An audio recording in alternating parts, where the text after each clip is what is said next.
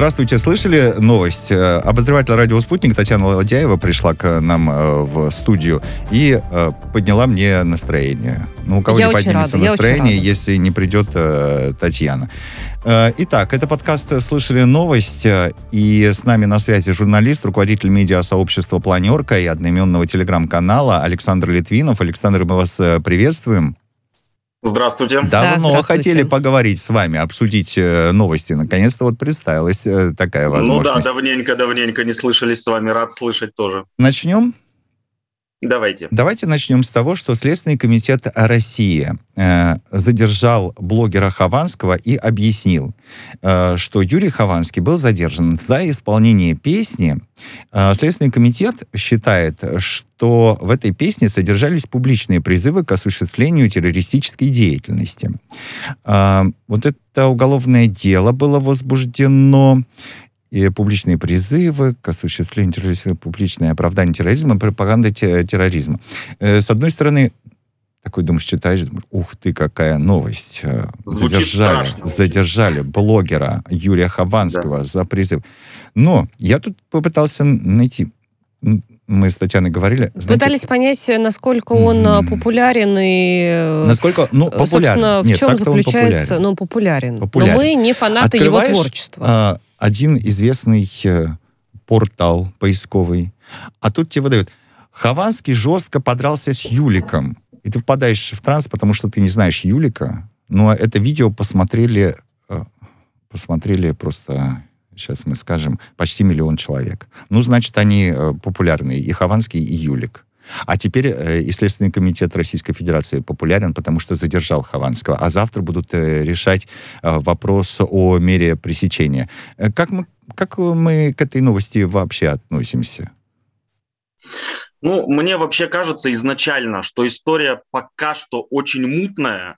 Мы, очевидно, всех деталей не знаем. Я для себя, поскольку я журналист и по образованию, и крупным медиасообществом руковожу, для себя хочу понять. Вот эта вся история, она проходит в тренде, скажем так, в целом достаточно жесткой государственной политики относительно блогеров, репостов, да, ну, знаем, различные бывают ситуации, там можно по-разному это трактовать, по-разному к этому относиться, но достаточно жестко ведет себя государство по отношению к репостам, к деятельности просто отдельных физических лиц, не обязательно даже известных блогеров в интернете.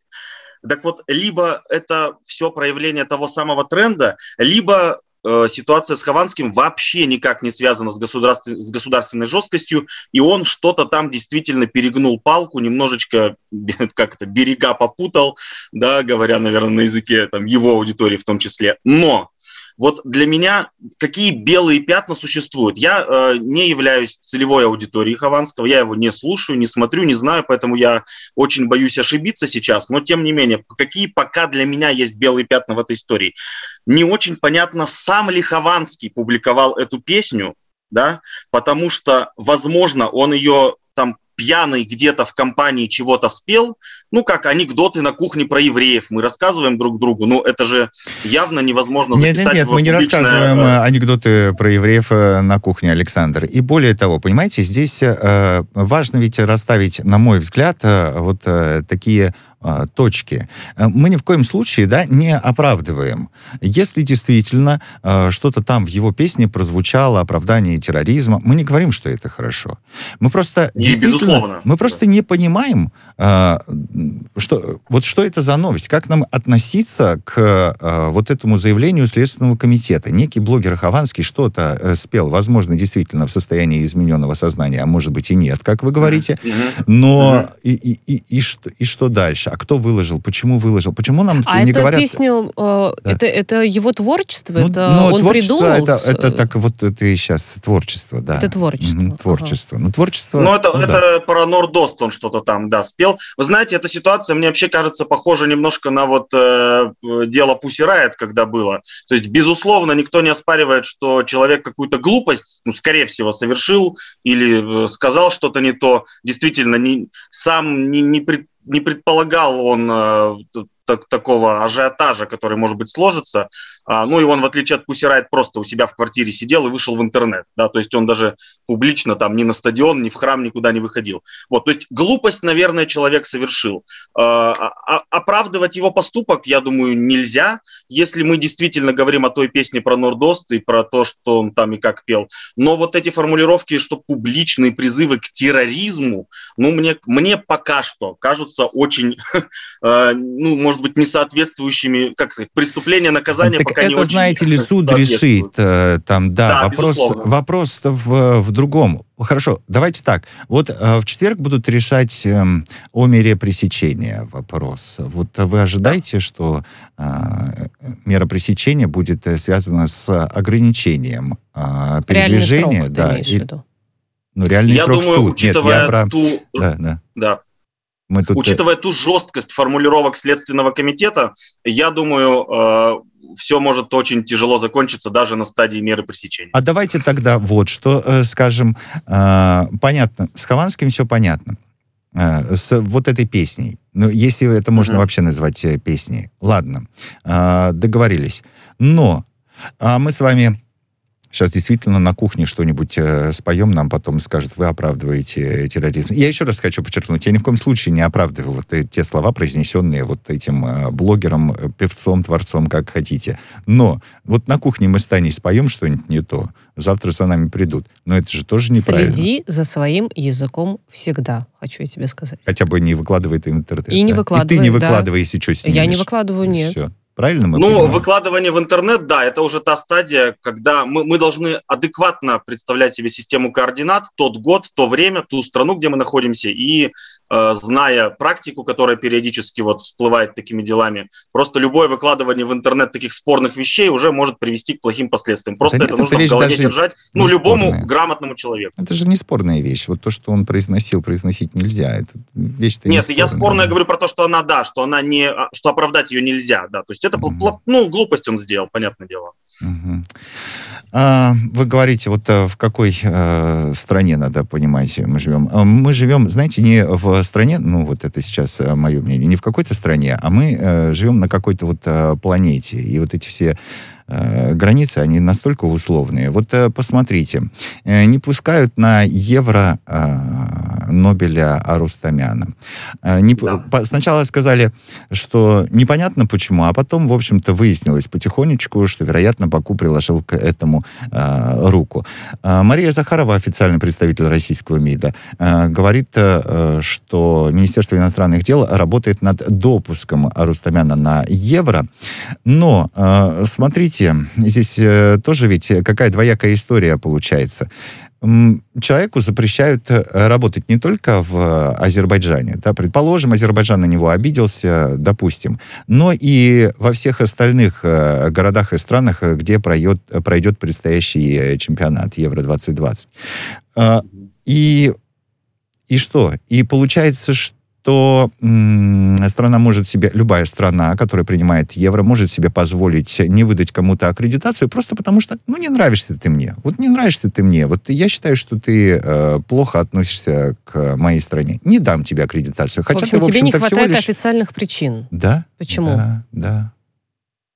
Я абсолютно, согласен с тем, что...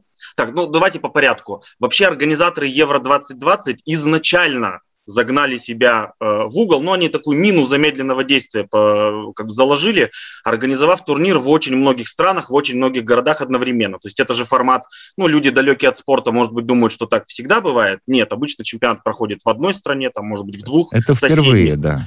Сейчас, да, они к 100-летию, УЕФА решили сделать такую вещь. Она, в принципе, изначально казалась очень сложно выполнимой, уж чересчур экспериментальной. Потом это все дело добил коронавирус, когда стало вообще непонятно, какие страны смогут принять, какие не смогут принять. Я вам могу... Сейчас к Ноэлю Арустамяну дойдем, сейчас просто такой забавный случай, про себя могу рассказать, что у меня лично были билеты на финал в Лондон.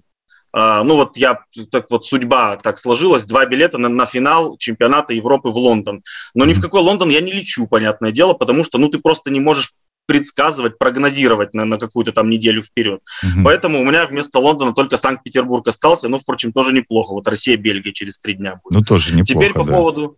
Да, весьма. Теперь по поводу Ноэля Арустамяна. Разумеется, Азербайджан может даже не пытаться сглаживать углы. Здесь абсолютно неважно, какую ты позицию занимаешь в Нагорно-Карабахском конфликте. Азербайджан не прав.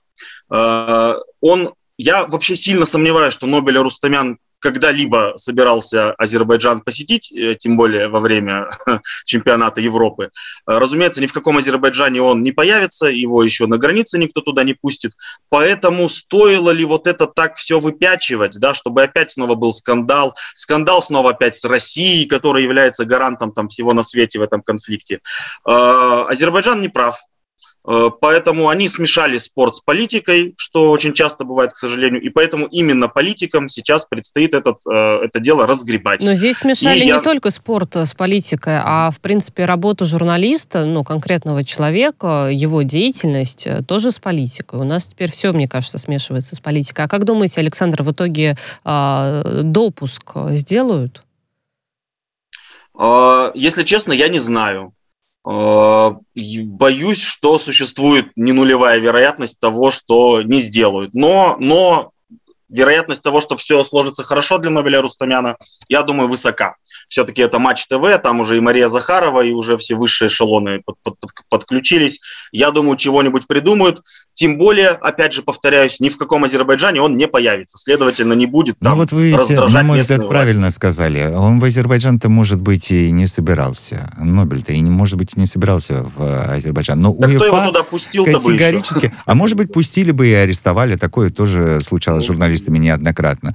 История же в другом. УЕФА неоднократно подчеркивает. Мы вне политики, мы все такие, мы за спорт, мы такие правильные. На политику нам наплевать. И тут поэтому теперь они ищут возможность каким-то образом... Они сами лишили аккредитации, да, но потом они поняли, что сделали что-то не так. Смотрите, еще раз можно такой вывод сделать. Они сделали все не так, когда придумали такой формат этого турнира, к сожалению. И вот такими бесконечными тонкостями я не поехал в Лондон, а Арустамян не стал журналистом, и вот все, всем плохо. Поэтому вот так из всех щелей это вылазит. Ну, давайте так, они хотели как лучше. Получилось, мы знаем как. Получилось, да, что это, я думаю, не последний такой скандал, который мы обсуждаем. Слушайте, еще не начался Евро, а мы уже... Вон сколько скандалов, пожалуйста. Хотели как лучше также и в нашей любимой северной столице. Хотели как лучше. Говорят, давайте вы все будете ездить тут на самокатиках, на электросамокатах. Я не знаю, там Невский проспект, он такой, что там пройти даже тяжело. Как они там ездят на самокатах, мне не очень понятно. Но все остальные улицы, конечно, более... Может быть, по проезжей части. То есть ты мешаешь или пешеходам, да, или автомобилистам, предположим. Но другие улицы гораздо более пустые, конечно, чем Невский. Вы рассказали сейчас о своем опыте, что касается Евро-2020, а я вам расскажу о своем опыте, что касается станции метро Новокузнецкая в Москве. Значит, здорового мужика такого, да, сегодня днем... едет не менее здоровый мужик на самокате. По станции, друзья мои, под землей едет. Я не знаю, куда он смотрит, но врезается в меня, понимаешь, да? И я чуть не падаю на рельсы. А вот если там была миниатюрная ботаничка, то она бы туда свалилась. Она бы туда, не дай бог, но свалилась бы. Понимаешь? И с одной стороны, мы такие говорим... Зачем по метро вообще ехать? Я что-то не понимаю. Это запрещено. Ну, плевали все на запрещено. И вот с одной стороны, теперь вернемся к Питеру. Сервисы в Питере приостановили аренду самокатов, потому как, вы знаете, там у нескольких компаний были проведены обыски у них в офисах из-за того, что несколько несчастных случаев произошло. Эти электросамокатчики врезались в детей, дети в тяжелом состоянии, были госпитализированы.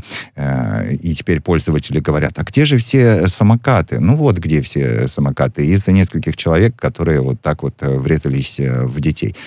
И, с одной стороны, думаешь, подожди, электросамокаты, может быть, это и выход, и очень многие их полюбили. А с другой, я же говорю, это, они представляют реальную опасность. Они, мне кажется, представляют опасность только потому, что до конца действительно непонятно, где... Только потому что, простите, но потому что не до конца прописано в законе, где они имеют право ездить, Танечка, с какой скоростью и так далее. В законе прописано, на станции метро пользоваться нельзя. Прописано себе уже в законе. Ну и что толку? Ну, нарушители есть везде. Но мне кажется, вот тот случай, который ты рассказал, это вообще нонсенс. Таких случаев, представляешь, 10, 11, 12 миллионов ежедневно московский метрополитен перевозит. Сколько среди них идиотов. Александр, что нам делать всем с электросамокатами и с неумными людьми, которые ими пользуются? Я согласен с мыслью, что сфера очень сильно пока что не отрегулирована. Нам всем нужно время, нужно искать компромисс. Но... путь запретов – это точно неправильно в любом случае. Вот вы сказали, что проблемы, там, запреты, несколько компаний по прокату самокатов ушли с питерского рынка. Ну, у них начались проблемы после того, как кто-то на самокате кого-то сбил. Ну, прекрасно. А сколько за этот день дорожно-транспортных происшествий произошло? Ну, машины запретим, автобусы, да? То есть здесь вот очень… Вот мы очень часто живем по принципу «нет там людей, нет проблем». Да, то есть самокаты кому-то мешают, отменим их, ну и все хорошо. Это как и, штраф. У нас постоянно вводят штрафы за любое происшествие, нарушение, нежели решают какую-то систему. Конечно, мы боремся с последствиями. Мы с последствиями боремся, о причинах не думаем. Разумеется, в, опять же, 21 век, тот уровень развития городов, то новое вообще мировосприятие действительности, ну, разумеется, говорит в пользу того, что люди все равно пересаживаются на велосипеды, на самокаты и всем этим пользуются. Как-то это нужно регулировать. Вот в моем, я сам родом из Екатеринбурга, если я ничего не путаю, там тоже проблема очень-очень так обострилась, скажем так, в центре, и там решили ограничить скорость движения самокатов до 15 км в час. Я не очень понимаю, как это технически выполняется, можно ли самокаты программировать под эту скорость. Ну, в общем, питерские компании говорили, что это возможно, кстати, да. Ну вот, если это есть, то тогда тем более хорошо. Ну, может, кому-то покажется, что 15 км в час совсем медленно, но это хотя бы вот какие-то уже сближения, да, то есть не запрет самокатов, потому что что вы тут сбиваете детей, а понимание и, ну, как бы то, что мы слышим другую сторону тоже. Вот как-то в этом направлении надо двигаться. А в других регионах, мне кажется, ситуация не обострилась, потому что дорог нет и специальных дорожек для велотранспорта, и в том числе, возможно, для самокатов тоже нет. Что ты на меня так смотришь, что неправду говорю? Я хотел тебя попросить, конечно, чтобы ты мне показала сейчас велодорожку в центре. Пойдем покажем. Давай, покажи мне. Это столица России. Вот там есть вообще велодорожка одна, да, на полгорода. Ну, а тем более, что говорить тогда про регионы. Я, с вашего позволения, не соглашусь. Мы специально здесь для этого, чтобы мы поспорили, да. Да, в Москве все-таки, ну, это ситуация лучше. Не похоже на другие города, город России. Велодорожки есть, и найти их несложно. Даже на Бульварном кольце, да, то есть все там слева для трамваев, справа для велосипедистов, машинам одну полосу оставили, и пусть все там с ума сойдут. Ну вот, то есть велодорожки в Москве найти несложно. Очень правильное решение, пусть себе там с ума сойдут эти машины. Ну да. Ну, как показывает практика, это приводит к нормальному движению, нормальному потоку в городе, как показывает европейская практика. Ну, да, возможно. Ну что, продолжим спорить или будем, наоборот, соглашаться друг с другом? Как вам комфортнее, Александр, расскажите? Мне комфортно, что мне позволяют говорить то, что я хочу, поэтому можно продолжать в любом ритме. Хорошо. Давайте так. Давайте продолжим про велодорожки. Как вы думаете, все-таки найдут ли понимание люди? У нас почему вот вся эти проблемы с электросамокатами, с велодорожками? Очень много проблем возникает. И вот со штрафами, о которых Татьяна упомянула. Потому что люди не готовы слышать друг друга. Нет, они упрутся. Понимаешь, велосипедисты выступают против пешеходов. Пешеходы ненавидит людей, которые едут на электросамокатах. А представляешь, как тяжело человеку, который дальше... и пешеход, и на самокате он ездит, и вот мотоцикл у него есть, золотые и слова. Автомобилист. Люди вообще... У него будет биполярное расстройство. Там больше расстройств будет. Люди вообще разучились друг друга слышать. С этим мы когда-нибудь справимся. Что для этого нужно сделать? Для того, чтобы пешеходы слышали автомобилистов, велосипедистов и наоборот. Ой, ну это философский вопрос, как мне кажется, вопрос мировоззренческий, вопрос менталитета русского, российского, да, кому как угодно. Это вы сейчас мне говорите, что это невозможно, да? Ну, в обозримой, ну, если мы реалисты, в обозримой перспективе вряд ли. Если мы говорим с точки зрения нескольких поколений, которые вот постепенно друг с другом, ну, начинают понимать, что язык запретов не работает, может быть, лет через 90 что-нибудь поменяется. И мы снова с вами встретимся в этой студии и скажем, что все удалось. Через 90 скажи, лет верните автомобили обычные, пожалуйста, не которые летают, да, которые ездят. Давайте вернемся.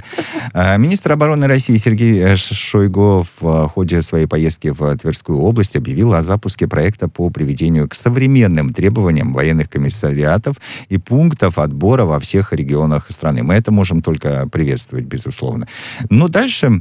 Говорит министр, что у военкоматов должен быть образцовый вид, чтобы туда хотелось приходить не по принуждению или по повестке, а по желанию. Это вот сейчас к разговору о «давайте реально смотреть на вещи».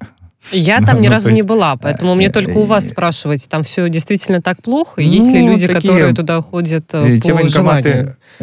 Те военкоматы, в которых я был, они похожи на такие советские... Ну, ты давно уже... Да нет, почему? Не очень. Но мы сейчас спросим у Александра. Александр должен быть, судя по возрасту, не так давно в военкомате должен был быть. Ну, более того, я сравнительно недавно вообще в армии был, поэтому я военкомат по прямому назначению использовал. Так. Я бы не сказал, что что здание военкомата было как-то чересчур плохим или советским, обычное учреждение. Я тут какой-то проблемы не вижу. Может быть, опять же, видите, я на тот момент это был военкомат в Екатеринбурге, все-таки не самый, мягко говоря, последний город. Может быть, то есть саму проблему я не понял. Что министр обороны считает, что они как бы плохо... Я вам скажу, в чем проблема. Потому что, видимо, действительно в Екатеринбурге тот военкомат, который вы посетили, достаточно современный.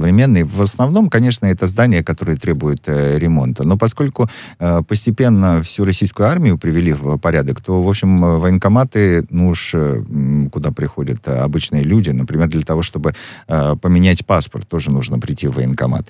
Собственно, конечно, тоже следовало бы привести в порядок. Тут с Шойгу сложно поспорить. Давайте... Я бы с вами, конечно, про военкоматы поговорил, но вот меня просят обсуждать в том числе и срочные новости с нашими собеседниками. Так вот, Александр, да. Белый дом отменил указ Дональда Трампа, который был направлен на запрет использования TikTok и WeChat. Вы помните, да, эту историю. Новый указ отменяет также указ Трампа по другим приложениям и программным обеспечениям, которые были разработаны в Китае или контролируются китайской стороной. Все возвращается вроде как на круги своя, с одной стороны. А с другой, новый президент приходит, отменяет, что старый. Потом приходит еще один, отменяет, что второй. И так по кругу. А мы смотрим такие, думаем, Белый дом, ты что? Удивительного-то нет ничего. Это же у власти демократы в стране. Поэтому примерно в соответствии со своими представлениями о том, что всем можно все, они чуть-чуть корректируют политику республиканцев, которые... Чуть-чуть, вы думаете? Исповедуют немножко другие принципы, что всем все нельзя. Вот и все. Здесь, то, что можно стало пользоваться ТикТоком, это плюс. Вичатом, я не думаю, что Вичатом какой-то ощутимый процент людей пользуются в США или в России. Пользуются, потому что там большая китайская диаспора, конечно же. Разве что. Но мы все-таки говорим про доминирующее население, которое, я думаю, имеет множество собственных американских платформ и мессенджеров. И Телеграм, кстати говоря, там популярен очень с 2021 года становится. Поэтому это можно только приветствовать, все вперед. А то, что одна власть меняет решение другой, это тоже, по-моему, вы знаете, мы немножечко отвыкли. Это условно можно назвать демократия. При всей иронии, сарказме и всем. Без иронии, почему же? Да, просто мы привыкли, в России немножечко другая политическая действительность. У нас власть, наверное, после 91 года не менялась, с точки зрения... платформы, да, политической конфигурации в стране, отношения к экономике, там, к частной собственности и всему на свете. Поэтому у нас некому менять прошлые решения. Все, власть одна и та же 30 лет идет уже. А в Америке эти пришли, то поменяли, те пришли, это поменяли. Надо же создать видимость, почему? А почему может быть, это и видимость. Может быть, это и видимость. Ну, то есть я не думаю, что это решение демократов хоть что-то от них требовало в организационном плане. Это же просто лозунг. Да, все, теперь можно, пользуйтесь. Все, ничего не надо делать. Ни денег выделять, ни инфраструктуру строить. Это же очень просто. Поэтому, возможно, это действительно просто такая пыль в глаза немножечко, чтобы демократы еще раз показали, что они демократичные. Александр, да. Я еще хотел с вами поговорить о опять, что ли, наступающем коронавирусе. Но давайте прервемся на выпуск новостей в эфире «Радио Спутник». Вернемся через 3,5 минуты. Журналист, руководитель медиасообщества «Планерка» и телеграм-канала «Планерка» Александр Литвинов с нами на связи. Через 3 минуты и 20 секунд встречаемся здесь и продолжаем. Договорились.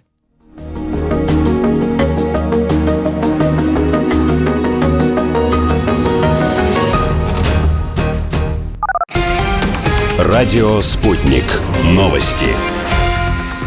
В студии Дмитрий Михеев. Здравствуйте. Россия никогда не согласится, что в США ее воспринимают как объект приложения усилий. Об этом заявил замглавы МИД России Сергей Рябков. По его словам, в этом может содержаться фундаментальная трудность в управлении наших отношений. Договоренности могут состояться только в случае подлинного поиска некого баланса интересов, с чем огромные проблемы, сказал дипломат. Ранее Рябков заявлял, что Россия призывает администрацию президента США Байдена ответственно подойти к вопросу нормализации отношений с Москвой. Для проведения министерской встречи в нормандском формате нужен прогресс в урегулировании в Донбассе. Об этом заявил по итогам встречи с украинским коллегой Дмитрием Кулебой глава МИД ФРГ Хайко Маас. Ранее он заявлял, что в Берлине хотели бы проведение встречи в нормандском формате в ближайшее время на уровне министров иностранных дел. Однако такие консультации возможны только при наличии результатов. США в скором времени объявит о новых санкциях в отношении Белоруссии. Об этом заявила назначенный посол в республике Джулия Фишер. На слушании в Международном комитете Сената она сказала, что в вопросе новых ограничений США координируется с партнерами в Евросоюзе, Канаде и Британии. «Спутник» сообщает, что в Минск посол так и не приехал. Ранее МИД Литвы предложил Фишер руководить посольством из Вильнюса. Белоруссия изучает переориентацию экспорта на случай расширения западных санкций. В республиканском Минпроме заявили, что на этот случай рассматривают возможности диверсификации экспорта продукции и замены поставщиков комплектующих. Одним из альтернативных рынков может стать азиатский. В частности, только за первые 4 месяца текущего года по сравнению с аналогичным периодом прошлого года Белоруссия увеличила поставки продовольствия в страны Азии на 60%.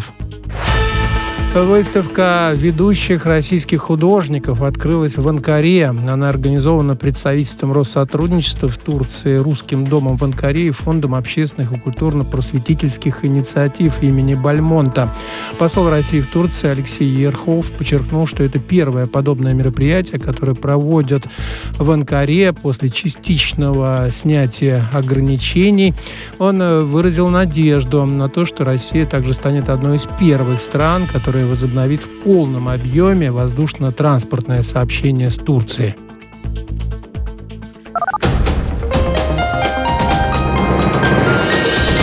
Следующий выпуск на «Спутнике» через полчаса.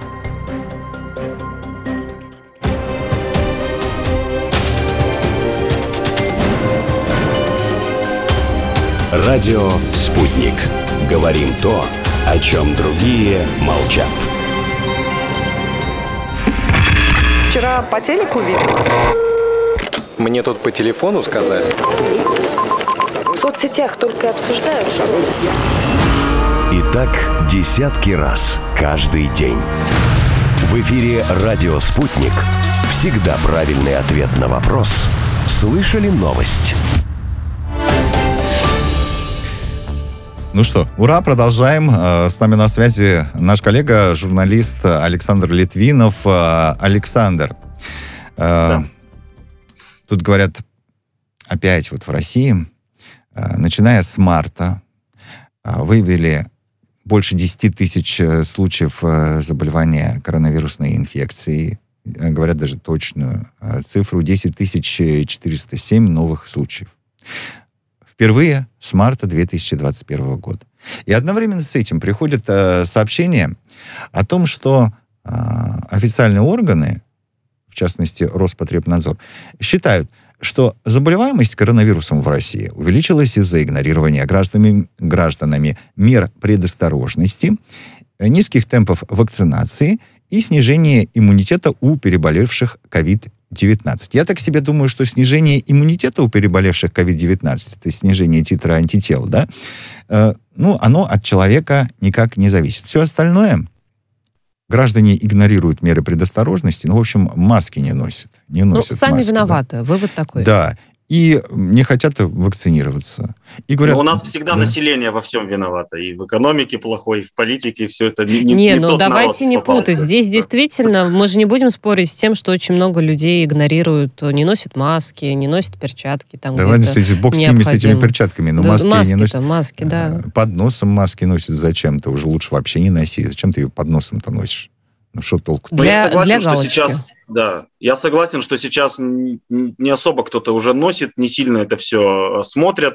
Опять же, вот мы сегодня обсуждали чемпионат Европы, он в Санкт-Петербурге будет в том числе. Что-то, понятно, на входе где-нибудь, где-то кто-то будет что-то требовать, и места через одного, с пустыми местами идут. Но тем не менее, вот все там будут прямо в масках сидеть, но я очень сильно сомневаюсь. Знаете, я хочу отметить, что я ходила весной достаточно большое количество в театр, и вот на самом деле там, либо мне везло так, либо действительно оно так, публика собирается очень ответственно, весь спектакль действительно находится в маске. Таня думает, что театралы и футбольные болельщики — это одно и то же. А потом идут все в буфет и снимают там маски.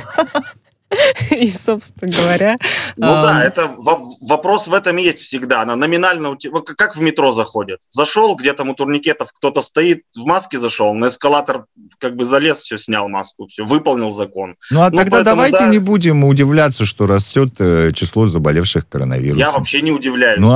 Проблема-то стоит в том только, что с этим всем делать. Да? И здесь, может быть, все выходит к теме вакцинации, к теме прививок, что нам нужно очень серьезно отнестись к такой возможности, которую тебе дает. Я хочу встретить, наконец-то, человека, который бы мне ответил на вопрос. Никак не могу его найти. Может быть, это вы? Я хочу найти человека, который боится прививаться. Вы не боитесь прививаться, случайно? Нет? Нет, я прививаться не боюсь, но... к своему стыду скажу, что от коронавируса пока не прививался.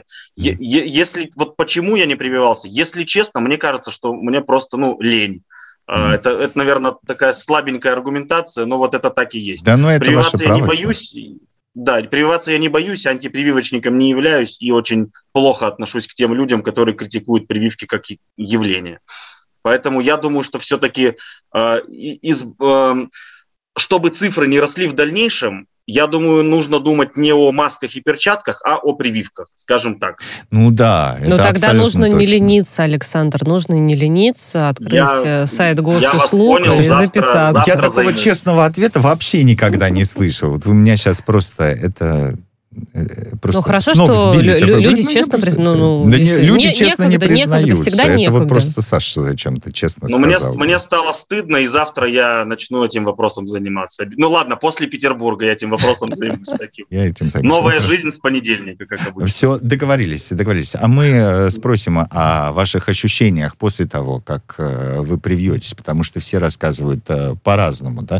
Все по-разному переносят. Все по-разному переносят, все по-разному рассказывают. А некоторые вообще переболевают, и так что переболевают. Хорошее слово. Переносят болезнь, да, и оказывается, что бессимптомно. Когда бессимптомно. Так много раз сегодня мы услышали слово, название столицы Урала, Екатеринбурга, А скажите мне, Александр, вот в силу своей профессии, вы ведь наверняка побывали во многих городах, не только в Российской Федерации, побывали во многих городах и за границей. Есть у вас какой-то любимый? Вот этот город любимый, я готов в него возвращаться постоянно, всегда. Ну, нужно очень четко делить градацию, да, то есть есть абсолютно гигантские мировые центры вроде Москвы, Нью-Йорка, Лондона, Токио. Это мы как бы в одну, это премьер-лига, что называется, да. Есть города средненькие миллионники, в России это там Новосибирск, Екатеринбург, в какой-нибудь Германии это что там, не знаю, Мюнхен, Дюссельдорф. Хотя они, наверное, поменьше даже, да, по населению. Это как бы вот вторая категория. И вот лучший из всего нужно выбирать по категориям. Это как номинации на «Оскар». Mm-hmm. И с точки зрения моей, я вообще являюсь человеком достаточно, ну, в чем-то оппозиционных взглядов, в чем-то я все время не люблю нашу власть.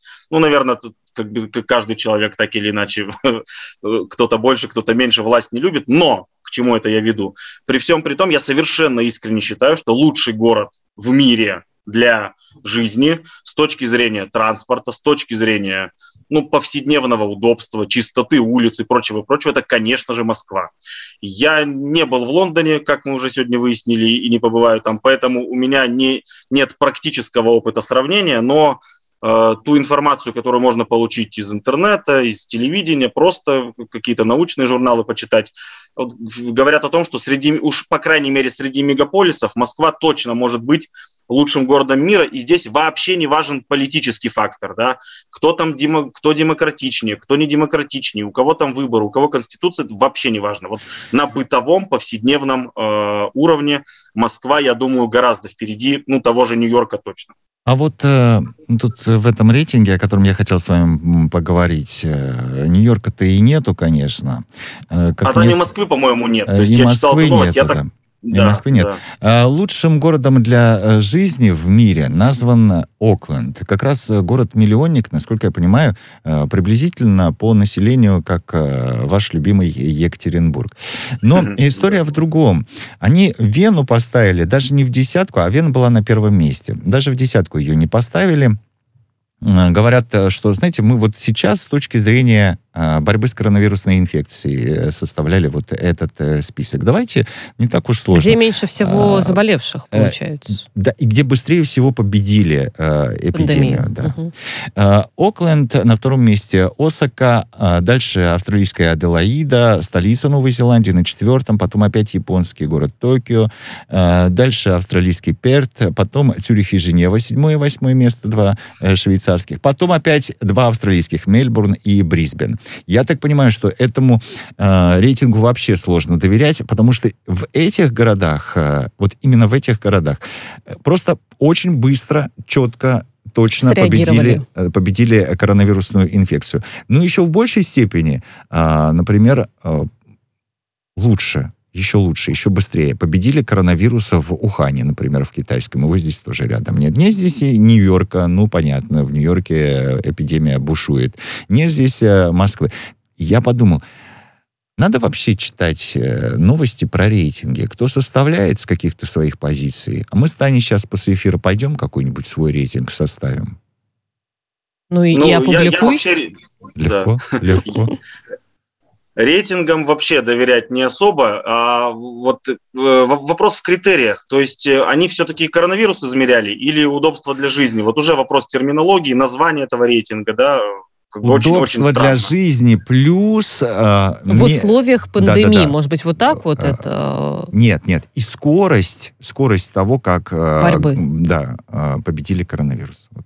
Ну, понимаете, можно тогда взять остров Пасхи, на котором вообще никакого коронавируса не было, и вот он станет самым удобным для жизни. Является ли он таковым, сомневаюсь.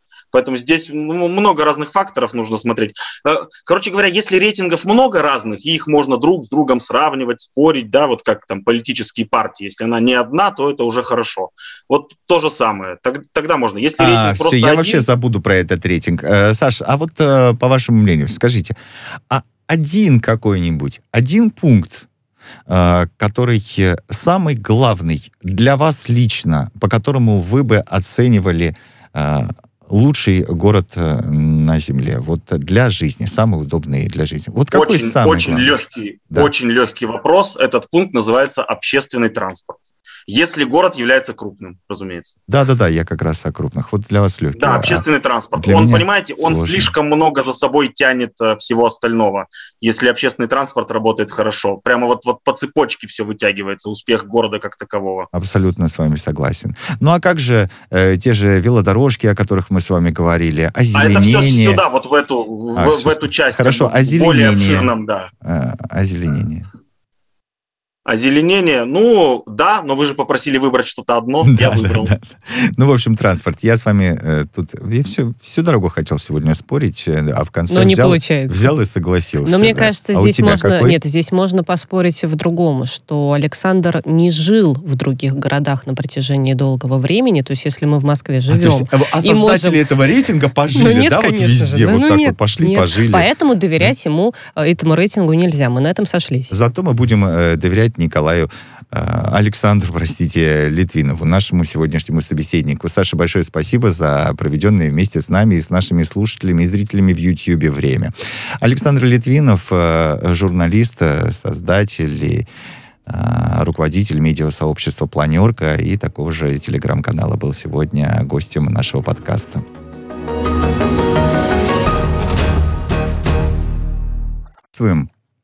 Здравствуйте. Давно хотели поговорить с вами, обсудить новости. Наконец-то вот представилась такая возможность. Ну да, давненько не слышались с вами. Рад слышать тоже. Начнем? Давайте начнем с того, что Следственный комитет России задержал блогера Хованского и объяснил, что Юрий Хованский был задержан за исполнение песни. Следственный комитет считает, что в этой песне содержались публичные призывы к осуществлению террористической деятельности. Вот это уголовное дело было возбуждено... и публичные призывы к осуществлению терроризма, публичное оправдание терроризма, пропаганда терроризма.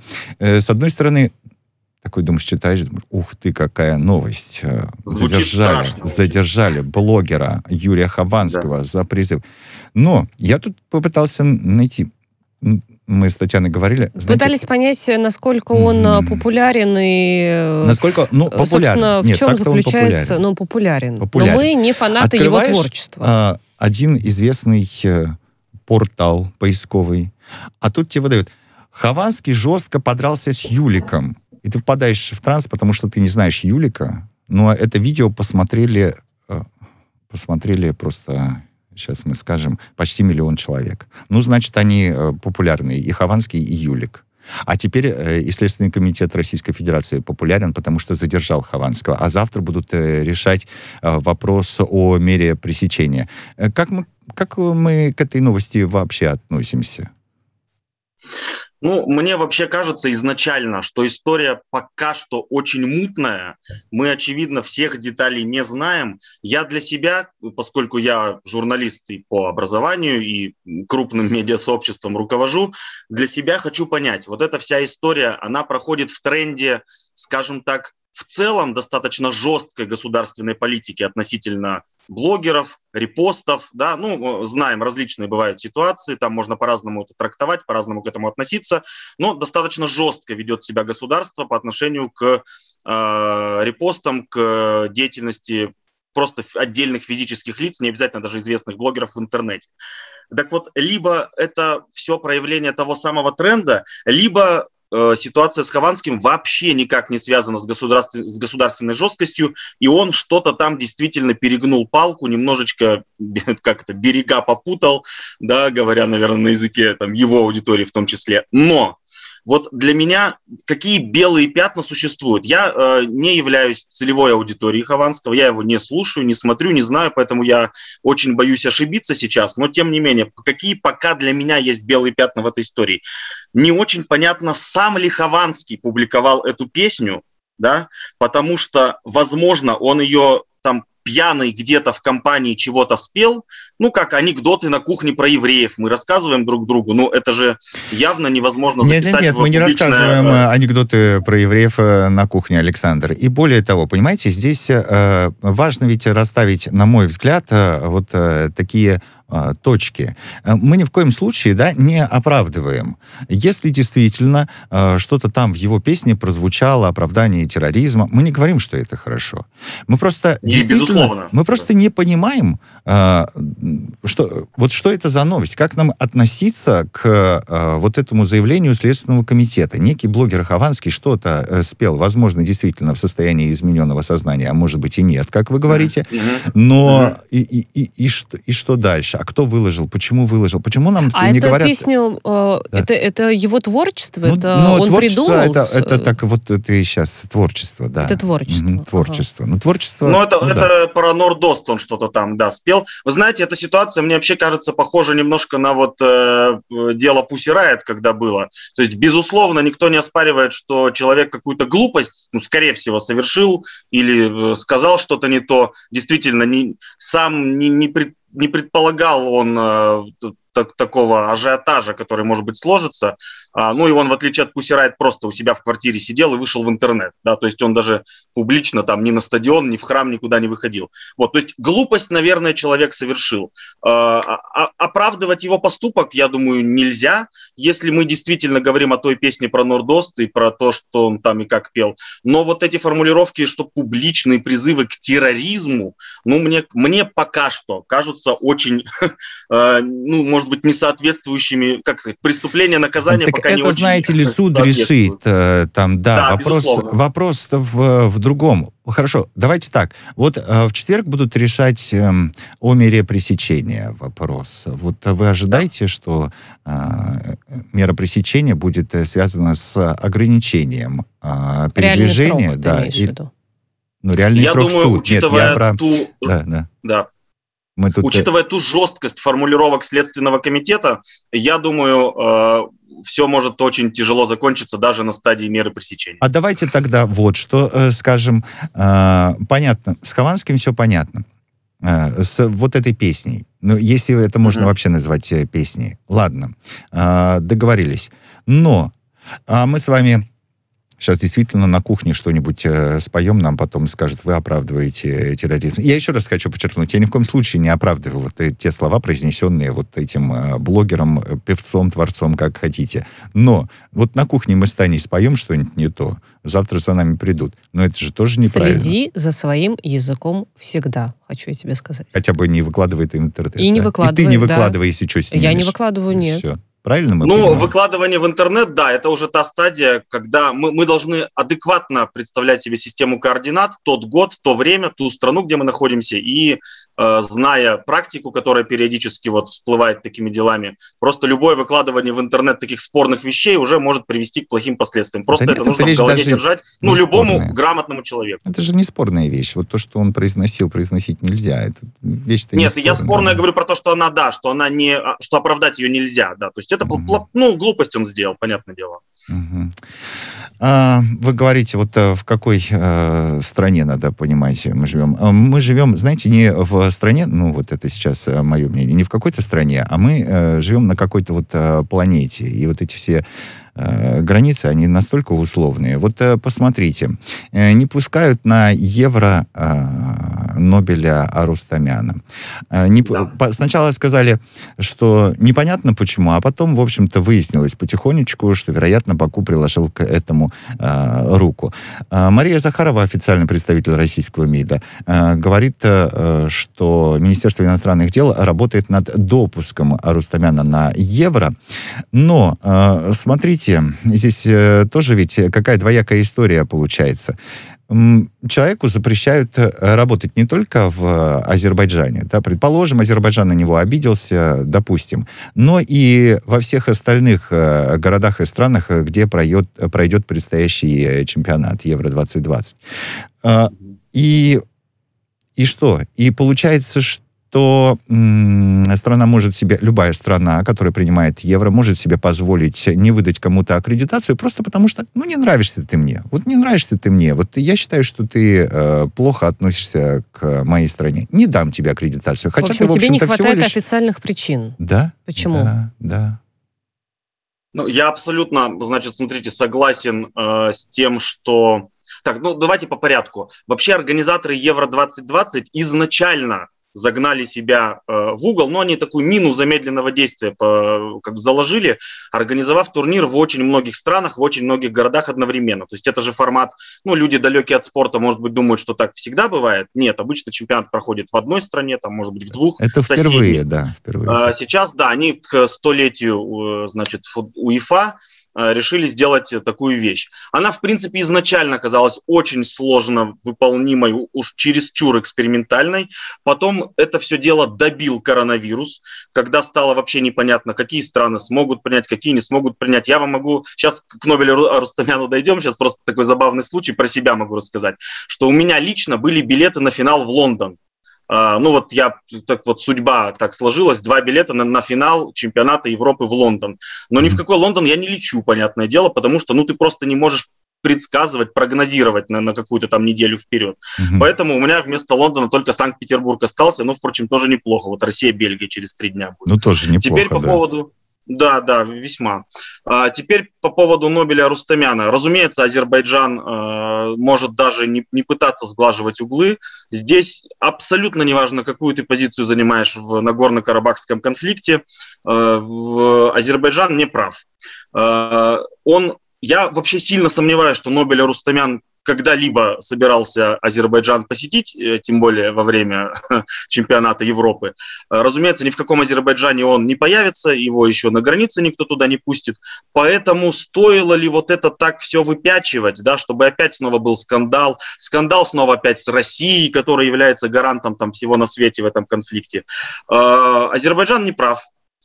Поэтому они смешали спорт с политикой, что очень часто бывает, к сожалению, и поэтому именно политикам сейчас предстоит это дело разгребать. Но здесь смешали не только спорт с политикой, а, в принципе, работу журналиста, ну, конкретного человека, его деятельность тоже с политикой. У нас теперь все, мне кажется, смешивается с политикой. А как думаете, Александр, в итоге допуск сделают? Если честно, я не знаю. Боюсь, что существует не нулевая вероятность того, что не сделают. Но вероятность того, что все сложится хорошо для Ноэля Арустамяна, я думаю, высока. Все-таки это Матч-ТВ, там уже и Мария Захарова, и уже все высшие эшелоны подключились. Я думаю, чего-нибудь придумают. Тем более, опять же, повторяюсь, ни в каком Азербайджане он не появится. Следовательно, не будет там раздражать местную власть. Ну вот вы, видите, на мой взгляд, правильно сказали. Он в Азербайджан-то, может быть, и не собирался. Нобель-то, и, может быть, не собирался в Азербайджан. Но да кто его туда пустил-то категорически... А может быть, пустили бы и арестовали. Такое тоже случалось с журналистами неоднократно. История же в другом. УЕФА неоднократно подчеркивает. Мы вне политики, мы все такие, мы за спорт, мы такие правильные. На политику нам наплевать. И тут поэтому теперь они ищут возможность каким-то образом... Они сами лишили аккредитации, да, но теперь потом они поняли, что сделали что-то не так. Ну, они, вот смотрите, еще раз можно такой вывод сделать. Они сделали все не так, когда придумали такой формат этого турнира, к сожалению. И вот такими бесконечными тонкостями я не поехал в Лондон, а Арустамян не стал журналистом, и вот все, всем плохо. Поэтому вот так из всех щелей это вылазит. Ну, давайте так, они хотели как лучше. Они хотели как лучше. Получилось, мы знаем как. А получилось, да, что это, я думаю, не последний такой скандал, который мы обсуждаем. Слушайте, еще не начался евро, а мы уже... Вон сколько скандалов, пожалуйста. Хотели как лучше также и в нашей любимой северной столице. Хотели как лучше. Говорят, давайте вы все будете ездить тут на самокатиках, на электросамокатах. Я не знаю, там Невский проспект, он такой, что там пройти даже тяжело. Как они там ездят на самокатах, мне не очень понятно. Ну, все остальные улицы, конечно, более... Может быть, по проезжей части, то есть ты мешаешь или пешеходам, да, или автомобилистам, предположим. Но другие улицы гораздо более пустые, конечно, чем Невский. Вы рассказали сейчас о своем опыте, что касается Евро-2020, а я вам расскажу о своем опыте, что касается станции метро Новокузнецкая в Москве. Значит, здорового мужика такого, да, вот сейчас, сегодня днем, вот едет не менее здоровый мужик на самокате. По станции, друзья мои, под землей едет. Я не знаю, куда он смотрит, но врезается в меня, понимаешь, да? И я чуть не падаю на рельсы. А вот если там была миниатюрная бытанечка, то она бы туда свалилась. Бы. Она бы туда, вот не дай бог, но свалилась бы. Понимаешь? И с одной стороны, мы такие говорим... Зачем по метро вообще ехать? Я что-то не понимаю. Это запрещено. Ну, плевали все на запрещено. И вот с одной стороны, теперь вернемся к Питеру. Сервисы в Питере приостановили аренду самокатов, потому как, вы знаете, там у нескольких компаний были проведены обыски у них в офисах из-за того, что несколько несчастных случаев произошло. Эти электросамокатчики врезались в детей, дети в тяжелом состоянии, были госпитализированы. И теперь пользователи говорят, а где же все самокаты? Ну вот где все самокаты. Из-за нескольких человек, которые вот так вот врезались в детей. И, с одной стороны, думаешь, подожди, электросамокаты, может быть, это и выход, и очень многие их полюбили. А с другой, я же говорю, это, они представляют реальную опасность. Они, мне кажется, представляют опасность только потому, что до конца действительно непонятно, где... Только потому что, простите, но потому что не до конца прописано в законе, где они имеют право ездить, с какой скоростью и так далее. В законе прописано, на станции метро пользоваться нельзя. Прописано себе уже в законе. Ну и что толку? Ну, нарушители есть везде. Но мне кажется, вот тот случай, который ты рассказал, это вообще нонсенс. Таких случаев, представляешь, 10, 11, 12 миллионов ежедневно московский метрополитен перевозит. Сколько среди них идиотов? Александр, что нам делать всем с электросамокатами и с неумными людьми, которые ими пользуются?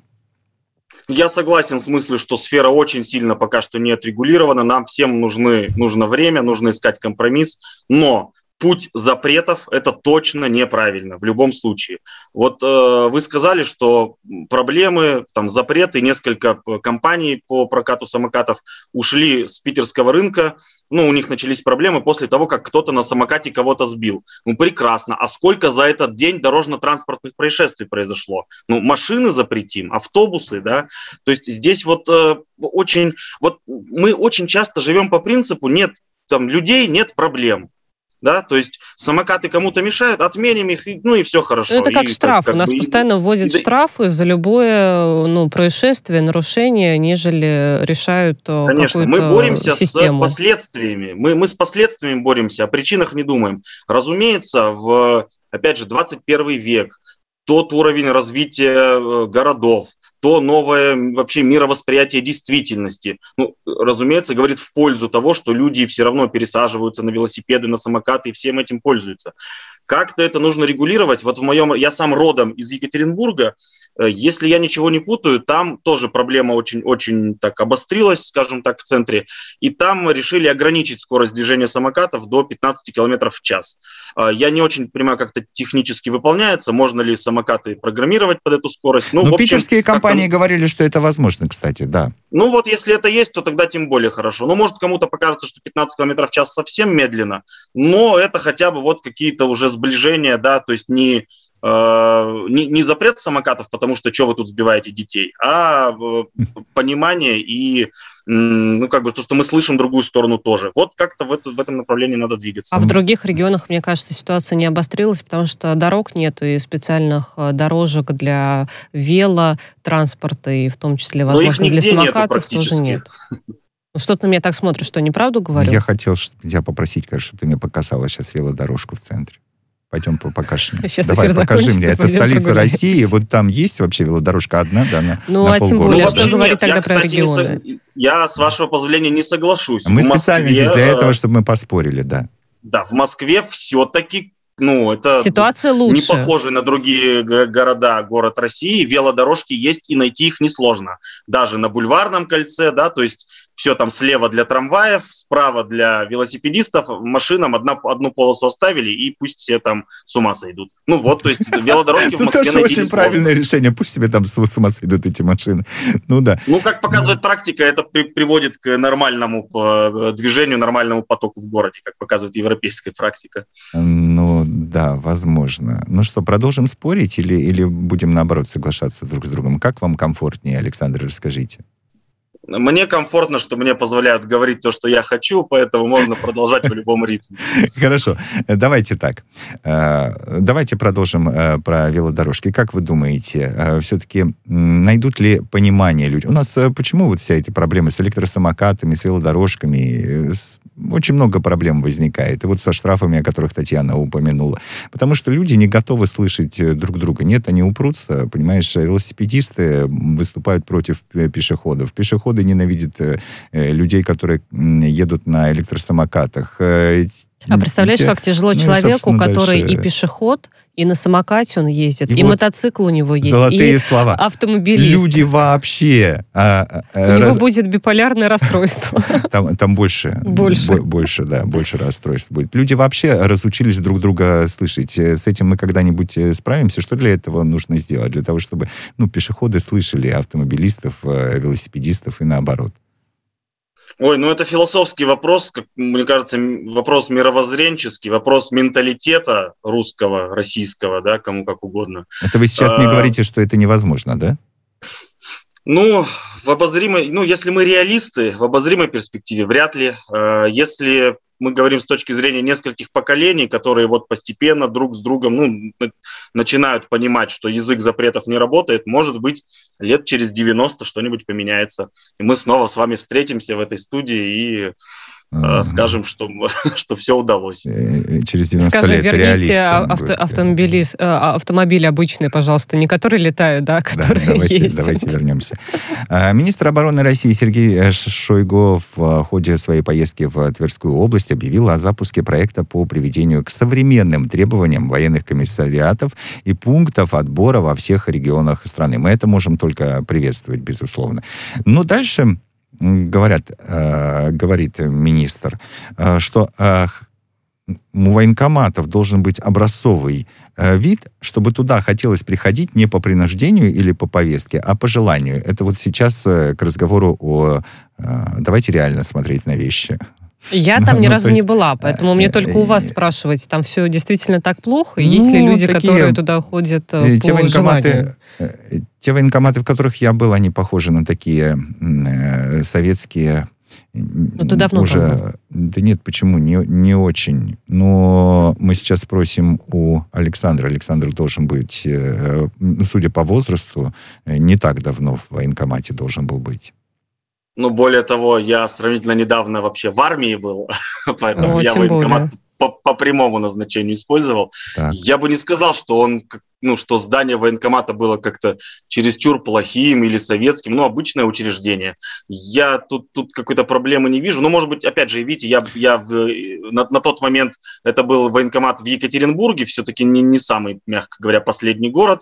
Может быть, то есть саму проблему я не понял. Что министр обороны считает, что они как бы плохо выглядят. Я вам скажу, в чем проблема. Потому что, видимо, действительно в Екатеринбурге тот военкомат, который вы посетили, достаточно современный. В основном, конечно, это здания, которые требуют ремонта. Но поскольку постепенно всю российскую армию привели в порядок, то, в общем, военкоматы, куда приходят обычные люди, например, для того, чтобы поменять паспорт, тоже нужно прийти в военкомат. Собственно, конечно, тоже следовало бы привести в порядок. Тут с Шойгу сложно поспорить. Давайте... Я бы с вами, конечно, про военкоматы поговорил, но меня просят обсуждать в том числе и срочные новости с нашими собеседниками. Так вот, Александр, да. Белый дом отменил указ Дональда Трампа, который был направлен на запрет использования TikTok и WeChat. Вы помните, да, эту историю. Новый указ отменяет также указ Трампа по другим приложениям и программным обеспечениям, которые были разработаны в Китае или контролируются китайской стороной. Все возвращается вроде как на круги своя, с одной стороны. А с другой, новый президент приходит, отменяет, что старый. Потом приходит еще один, отменяет, что второй. И так по кругу. А мы смотрим такие, думаем, Белый дом, ты что? Удивительного-то нет ничего. Это же у власти демократы в стране. Поэтому примерно в соответствии со своими представлениями о том, что... всем можно все, они чуть-чуть корректируют политику республиканцев, которые... Чуть-чуть, вы думаете? Исповедуют немножко другие принципы, что всем все нельзя. Вот и все. Здесь, ну, то, что можно стало пользоваться ТикТоком, ну, это плюс. WeChat'ом, я не думаю, что WeChat'ом какой-то ощутимый процент людей пользуются там, в США или в России. Пользуются, потому что там большая китайская диаспора, конечно же. Разве что. Но мы все-таки говорим про как бы доминирующее население, которое, я думаю, имеет множество собственных американских платформ и мессенджеров. И Телеграм, кстати говоря, там популярен очень с 2021 года становится. Поэтому это можно только приветствовать, ну все вперед. А то, что одна власть меняет решение другой, это тоже, по-моему, вы знаете, мы немножечко отвыкли. Это условно можно назвать демократия. Ну, при всей иронии, сарказме и всем. Без иронии, почему же? Да, просто мы привыкли, в России немножечко другая политическая действительность. У нас власть, ну, наверное, после 91-го года не менялась, ну, с точки зрения платформы, да, по политической конфигурации в стране, отношения к экономике, там, к частной собственности и всему на свете. Поэтому у нас некому менять прошлые решения. Все, власть одна и та же, 30 лет идет уже. А в Америке эти пришли, то поменяли, те пришли, это поменяли. Надо же создать видимость, простите. Почему может быть, это и видимость. Ну, то есть я не думаю, что это решение демократов хоть что-то от них требовало в организационном плане. Это же просто лозунг. Да, все, теперь можно, пользуйтесь. Все, ничего не надо делать, ни денег выделять, ни инфраструктуру строить. Это же очень просто. Поэтому, возможно, это действительно просто такая пыль в глаза немножечко, чтобы демократы еще раз показали, что они недемократичные. Александр, я еще хотел с вами поговорить о опять, что ли, наступающем коронавирусе. Но давайте прервемся на выпуск новостей в эфире «Радио Спутник». Вернемся через 3,5 минуты. Журналист, руководитель медиасообщества «Планерка» и телеграм-канала «Планерка» Александр Литвинов с нами на связи. Через 3 минуты и 20 секунд встречаемся здесь и продолжаем. Договорились.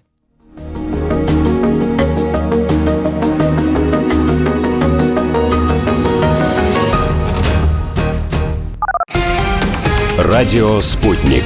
Новости. В студии Дмитрий Михеев. Здравствуйте. Россия никогда не согласится, что в США ее воспринимают как объект приложения усилий. Об этом заявил замглавы МИД России Сергей Рябков. По его словам, в этом может содержаться фундаментальная трудность в управлении наших отношений.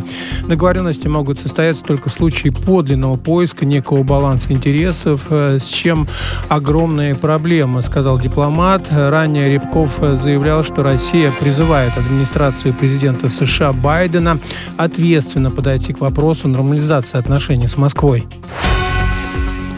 Для проведения министерской встречи в нормандском формате нужен прогресс в урегулировании в Донбассе. Об этом заявил по итогам встречи с украинским коллегой Дмитрием Кулебой глава МИД ФРГ Хайко Маас. Ранее он заявлял, что в Берлине хотели бы проведение встречи в нормандском формате в ближайшее время на уровне министров иностранных дел. Однако такие консультации возможны только при наличии результатов. США в скором времени объявит о новых санкциях в отношении Белоруссии. Об этом заявила назначенный посол в республике Джулия Фишер. На слушании в Международном комитете Сената она сказала, что в вопросе новых ограничений США координируется с партнерами в Евросоюзе, Канаде и Британии. «Спутник» сообщает, что в Минск посол так и не приехала. Ранее МИД Литвы предложил Фишер руководить посольством из Вильнюса. Белоруссия изучает переориентацию экспорта на случай расширения западных санкций. В республиканском Минпроме заявили, что на этот случай рассматривают возможности диверсификации экспорта продукции и замены поставщиков комплектующих. Одним из альтернативных рынков может стать азиатский. В частности, только за первые 4 месяца текущего года по сравнению с аналогичным периодом прошлого года Белоруссия увеличила поставки продовольствия в страны Азии на 60%. Выставка ведущих российских художников открылась в Анкаре. Она организована представительством Россотрудничества в Турции, Русским домом в Анкаре и Фондом общественных и культурно-просветительских инициатив имени Бальмонта. Посол России в Турции Алексей Ерхов подчеркнул, что это первое подобное мероприятие, которое проводят в Анкаре после частичного снятия ограничений. Он выразил надежду на то, что Россия также станет одной из первых стран, которая возобновит в полном объеме воздушно-транспортное сообщение с Турцией.